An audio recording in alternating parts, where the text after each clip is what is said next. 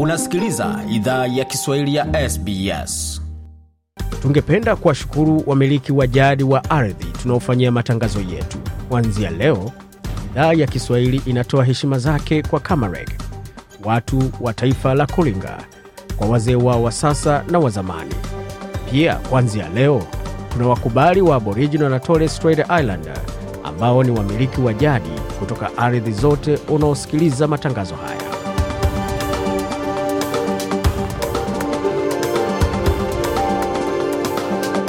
Jambo pote lipo na karibu katika makala ya idhaa ya Kiswahili ya SBS. Uko na migode migerano katika studio za SBS na mtandaoni hivi sasa, ikiwa ni saa sita dakika ni moja kwa masaa ya mashariki ya Australia, vilevile vile ni saa nne dakika moja kwa masaa ya magharibi ya Australia, na tukielekea moja kwa moja katika ukanda wa Afrika Mashariki kwa sasa. Hivi sasa mjini Nairobi ni saa kumi dakika moja kwa masaa ya Afrika Mashariki na ikiwa ni saa tisa dakika moja katika maeneo ya Rwanda, Burundi na Congo. Kuna mengi ambayo tumeandalia, lakini tuanze kwa kionjo, tukizungumza na mchezaji wa kulipwa pekee wa mchezo wa handball hapa nchini Australia. Je, mchezo huu unahusu nini na wachezaje? Mchezo wa handball unachezwa na wachezaji wa saba sita ndani ya uwanja na mlinzi mmoja kwa gol, lakini timu nzima iko na watu kumi na mbili. Inachezwa kwa dakika thelathini eh, kila upande, na kila mtu anakubaliwa kucheza wakati wote ule, aswa kama bora muko watu saba kiwanjani.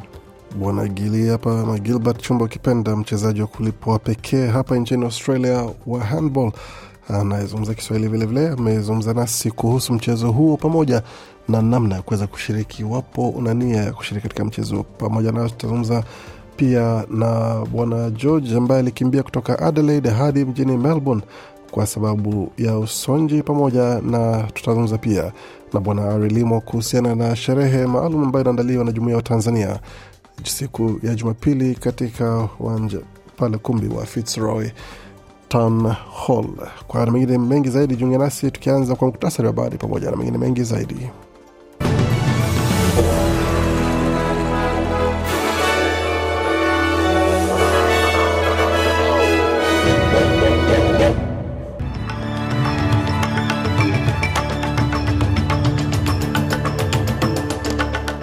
Katika muktasari wa habari asubuhi ama mchana huu wa leo, majimbo kadhaa nchini yamewekwa katika hali ya tahadhari ya juu ya moto vichaka, mazingira ya joto kali yakitabiriwa wikendi hii.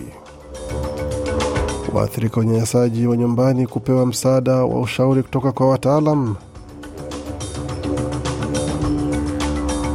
na aliyekuwa mfungwa wa zamani wa vizuizi vya uhamiaji aliachiwa huru arejea tena gerezani baada ya kufanya kosa lingine muda siku chache tu baada ya kuachiwa huru. Katika taarifa za kimataifa, Rishi Sunak, waziri mkuu wa Uingereza, awataka wabunge wa chama chake kuunga mkono mpango wake na Rwanda, akisema wataalamu wamepata eneo la kuwahamishia waathirika wa mafuriko ya Manyara. Rais Samia Suluhu Hassan aeleza taifa lake na Kenya kuwapeleka wafanyakazi elfu moja mia tano wa mashambani nchini Israel huku kukiwa na vita kati ya Hamas. Katika michezo mbichi na mbivu kubainika katika viwanja vya michezo wikendi hii, wakati Matildas wala kichapo kingine nchini Canada na vijana kutoka jumuiya ya Kenya wakisafiri na kuelekea mjini Sydney kwa mashindano ya jumuiya ya Wakenya yatakayofanyika kesho katika viwanja vya Progress Park mjini Sydney. Kwa mengine mengi zaidi, jiunge nasi kwa taarifa ambazo na kuanzia hivi sasa kutoka studio zetu za SBS Radio.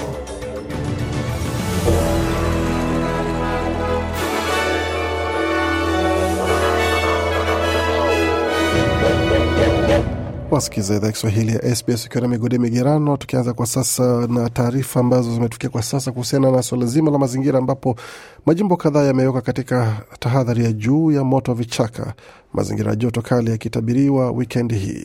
Shirika la Country Fire Service limeonya hii leo Disemba 8 kwamba inaweza kuwa moja ya siku muhimu zaidi kwa hali ya hewa ya moto. Onyo kali au maafa yametabiriwa katika sehemu nyingi za New South Wales, sehemu za kusini Australia na Victoria.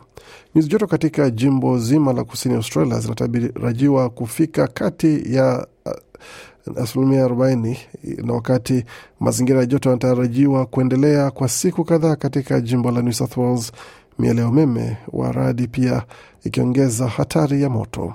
Sarah Scully ni mtabiri mkuu katika ofisi ya utabiri wa hali ya hewa ameeleza shirika la habari la ABC kuwa upepo mkali utaongeza pia hatari ya moto na extreme fire dangers across southern South Australia, eastern South Australia and northwest Victoria and southeast. Nasema kuna hatari kubwa za moto katika jimbo zima la kusini Australia, mashariki ya kusini Australia na kaskazini magharibi Victoria, pamoja na kusini mashariki mwa New South Wales. Kwa hiyo ni wimbi pana la joto na tukio la hatari ya moto katika siku kadhaa zijazo, alionya.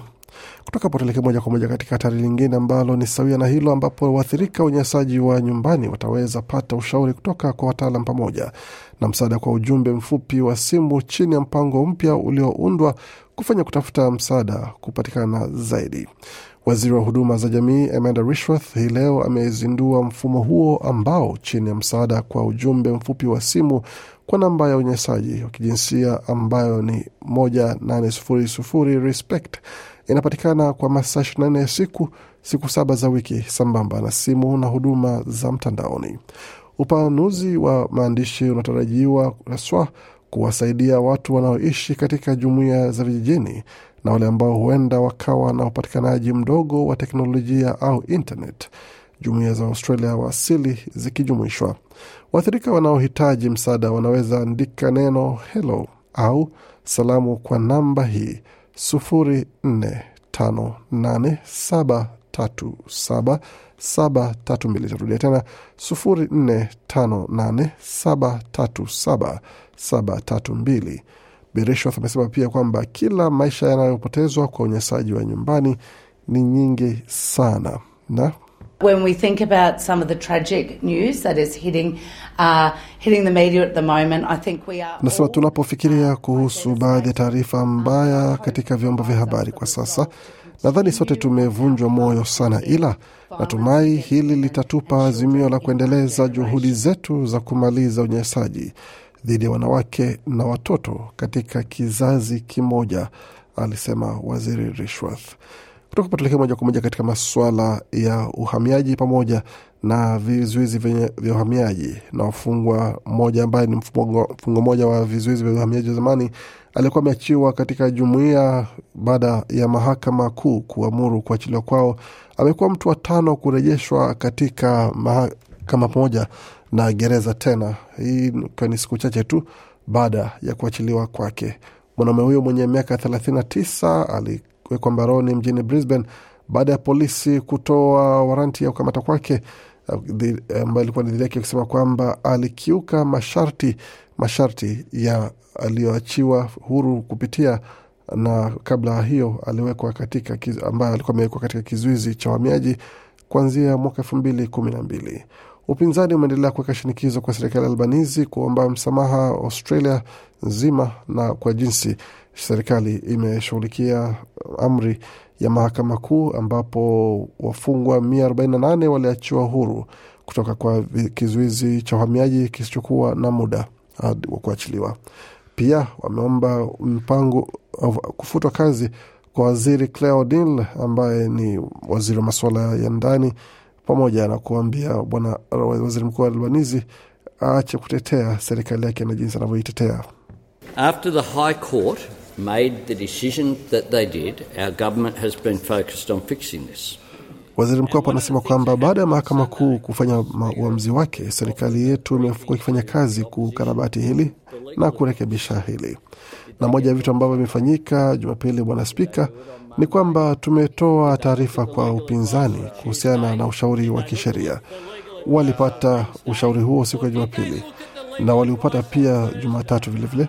Kwa hiyo wametazama ushauri wa, wa, wa, wa kisheria tuliowapa siku ya, ya Jumanne, na je, walitazama ushauri huyo pia siku ya Jumatano? Kwa hiyo ama wanaendelea kutafuta namna ya kuweza kutafuta ushauri mwingine, na je, walipata walitazama ushauri huo tuliowapa siku ya Alhamis? Jibu ni la. Bwana Albanizi hapo akisema ndani ya bunge la taifa. Katika taarifa zingine, tuelekea moja kwa moja katika suala zima la kupiga jeki upatikanaji wa nyumba hususan kwa ajili ya kuweza kutoa suluhu kwa changamoto ya watu ambao wanakosa nyumba za upangaji, na wamesema kwamba itakuwa ni moja ya hatua moja muhimu sana ya kuweza kukarabati hatua hiyo hususan katika nyumba za kijamii, ambapo wamesema moja wa changamoto hizo ni kuweza kuosha kwamba ujenzi wa nyumba hizo zinafanyika. Hii ni kikao cha bunge kimeelezwa na kutoa ripoti yake jana, ambayo imesema kwamba maelfu ya wapangaji pamoja na wanaharakati na mashirika mengine uh, katika soko la upangaji la Australia walitoa mawasilisho yao. Viwango vya chini sana vya kihistoria vya nyumba za kupanga vinavyoendelea kwa sasa vinaonyesha hali inaendelea kuwa ngumu, na watu ambao wanaendelea kutafuta nyumba katika soko binafsi wanajipata katika matatizo magumu sana ya kuweza kupata nyumba inayofaa ama kidhi mahitaji yao. Kutoka patangazia hali ilivyo katika masuala ya kimataifa, ambapo waziri mkuu wa Uingereza Rishi Sunak amewataka wabunge wa chama chake cha Conservatives siku ya Alhamis kuunga mkono mpango wake wa kuwapeleka Rwanda waomba hifadhi baada ya mpango huo kukataliwa na kubainishwa migawanyiko mikubwa ndani ya chama chake.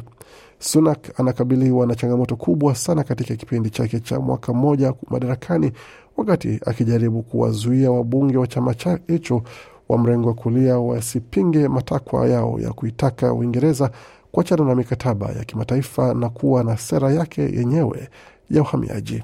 Waziri wake wa uhamiaji alijiuzulu siku ya Jumatano na Sunak anakabiliwa na maswala kama anaweza kufanikisha sera yake kuu kupitia kura itakayopigwa katika bunge. Baadhi ya wabunge wa Conservatives wamesema kwamba siku ya Alhamis kuwa Sunak anaweza kubadiliwa, kukabiliwa na changamoto za uongozi ndani ya chama ambacho kiko nyuma sana katika uchaguzi unaotarajiwa kufanyika mwakani. Kutoka patuleke moja kwa moja hadi barani Afrika ambapo rais wa Tanzania Daktari Samia Suluhu Hassan amesema serikali imepata maeneo ya kuwahamisha waathirika wa janga la mafuriko na maporomoko ya udongo wilayani Hanang kaskazini mwa nchi hiyo na itahakikisha hilo linafanyika kwa haraka. Katika nukuu ya taarifa ya rais Samia sasa kwamba wataalam wamepata eneo la kuhamisha, serikali itahakikisha inashirikiana nao ili kufanya hilo kwa haraka, mwisho wa nukuu. Rais Samia ameyasema hayo wakati alipozuru eneo la janga hilo katika mji wa Katesh wilayani Hanang kuwapa pole na kuwajulia hali waathirika wa janga hilo lililosababishwa vifo vya watu 76 na kuwajeruhi wengine zaidi ya mia moja ambao wanapata matibabu hospitalini. Amekiri kuwa kulikuwa na kuchelewa katika kubaini na kushughulikia haraka athari za maafa hayo.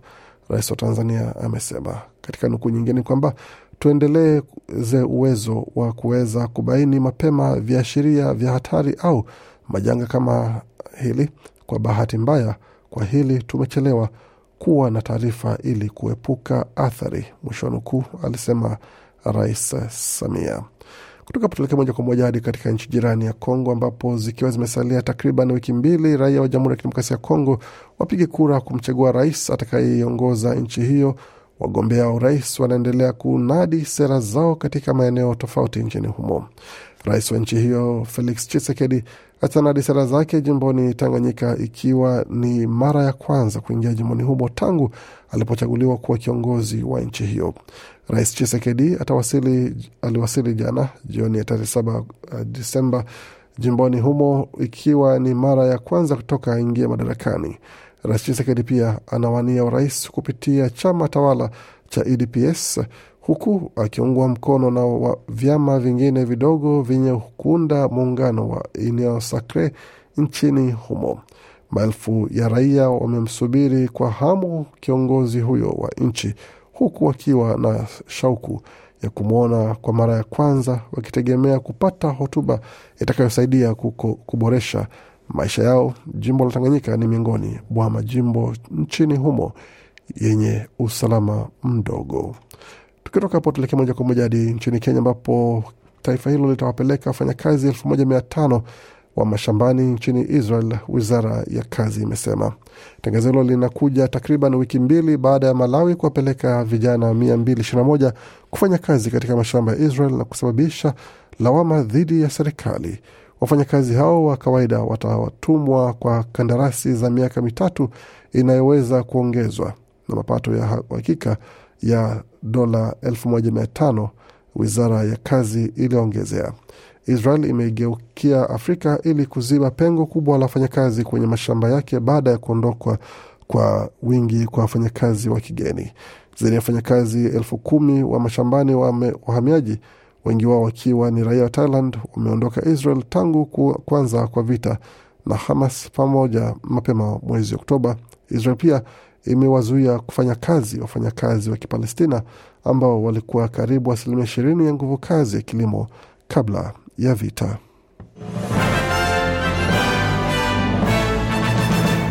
Waendelea kusikia idhaa Kiswahili ya SBS ukiwa na migode migerano. Tuelekea moja kwa moja katika masuala ya michezo kwa sasa. Tutazame kile ambacho kimejiri katika ulimwengu wa michezo, tukianzia katika mchezo wa soka. Mechi ambayo imechezwa asubuhi uh, ya leo kati ya Tottenham Hotspurs ambao walikuwa nyumbani na kuongoza kwa muda mrefu kwa goli moja kwa sufuri dhidi ya West Ham imeisha kwa kichapo cha magoli mawili kwa moja West wakiwageuzia meza wenyeji na kuwachapa mbili moja. Katika mechi nyingine, Everton wamecharaza Newcastle United magoli tatu kwa sufuri, wakati jana Aston Villa iliweka mshangao mkubwa katika ligi kuu ya Uingereza kwa kumcharaza mbabe wa ligi hiyo Man City goli moja sufuri, wakati Manchester United na wakawapa Chelsea kichapo cha magoli mawili kwa moja. Katika mechi ambazo natarajiwa kucheza kesho itakutanisha Crystal Palace dhidi ya Liverpool, Wolves dhidi ya Nottingham Forest itakuwa ni Jumapili, wakati Jumapili vilevile kutakuwa mechi kati ya Brighton na Burnley, Sheffield United na Brentford, na mechi zingine ambazo zitachezwa Jumapili pia itakuwa ni kati ya Aston Villa dhidi ya Arsenal na Man United watapambana na Bournemouth. Katika taarifa zingine za michezo, tutazama yale ambayo amejiri ni pamoja na Mohamed Salah mchezaji wa Liverpool na Misri akitarajia kunyakua kombe lake la tatu la mchezaji bora wa bara la Afrika, akiwemo wengine ambao wanashindana naye ni pamoja na Ashraf Hakimi wa Moroko pamoja na Victor Osimhen wa Nigeria, akiwa ni katika orodha ya wachezaji watatu ambao wanatarajiwa kuchaguliwa kuona nani atakuwa mbabe wa mchezo huo wa barani Afrika. Taarifa itakapotolewa bila shaka, ama tangazo la mshindi itakapotolewa, nasi tutaweza kuwapa moja kwa moja. Tazama sasa hali ilivyo katika masuala ya uchumi. Iwapo unataka kutuma hela nyumbani ama likizo yako nyumbani, hali iko hivi katika masuala ya uchumi. Dola moja ya Australia ina thamani ya senti 66 za Marekani, wakati dola moja ya Australia ina thamani ya faranga 1882 na senti 37 za Burundi, wakati dola moja ya Australia ina thamani ya faranga 1724 na senti 74 za Congo. Dola moja ya Australia ikiwa na thamani ya faranga 824 na senti 77 za Rwanda na dola moja Australia na thamani ya shilingi 2491 na senti tano za Uganda, wakati dola moja Australia na thamani ya shilingi 101 na senti 14 za Kenya, na dola moja Australia na thamani ya shilingi 1652 na senti ni 18 za Tanzania. Katika utabiri hali ya hewa, tuanzie katika mji wa makanisa nyuzi joto pale Adelaide zikiwa ni 31.2 ikitarajiwa kupanda hadi 36, wakati mjini Brisbane nyuzi joto kwa sasa ni 30.4 na inatarajiwa kufika hadi 31, wakati Canberra pale nyuzi joto ni 27.8 na inatarajiwa kufika hadi nyuzi joto 34, wakati Darwin kwa sasa ni 31.1 na inatarajiwa kufikia 34 wakati tukielekea Perth ni 20.1 kwa sasa na zinatarajiwa kufika nyuzi joto 26 na Melbourne ni 30 kwa sasa na anatarajiwa nyuzi joto 34 baadaye kidogo, wakati Sydney nyuzi joto 28.2 na anatarajiwa kufika nyuzi joto 30 kufikia masaa ya baadaye. Kufikia pone mwisho taarifa habari ambayo tumeandalia, Baki nasi kwa makala mengine ambayo anakuja kutoka studio zetu za SBS Radio.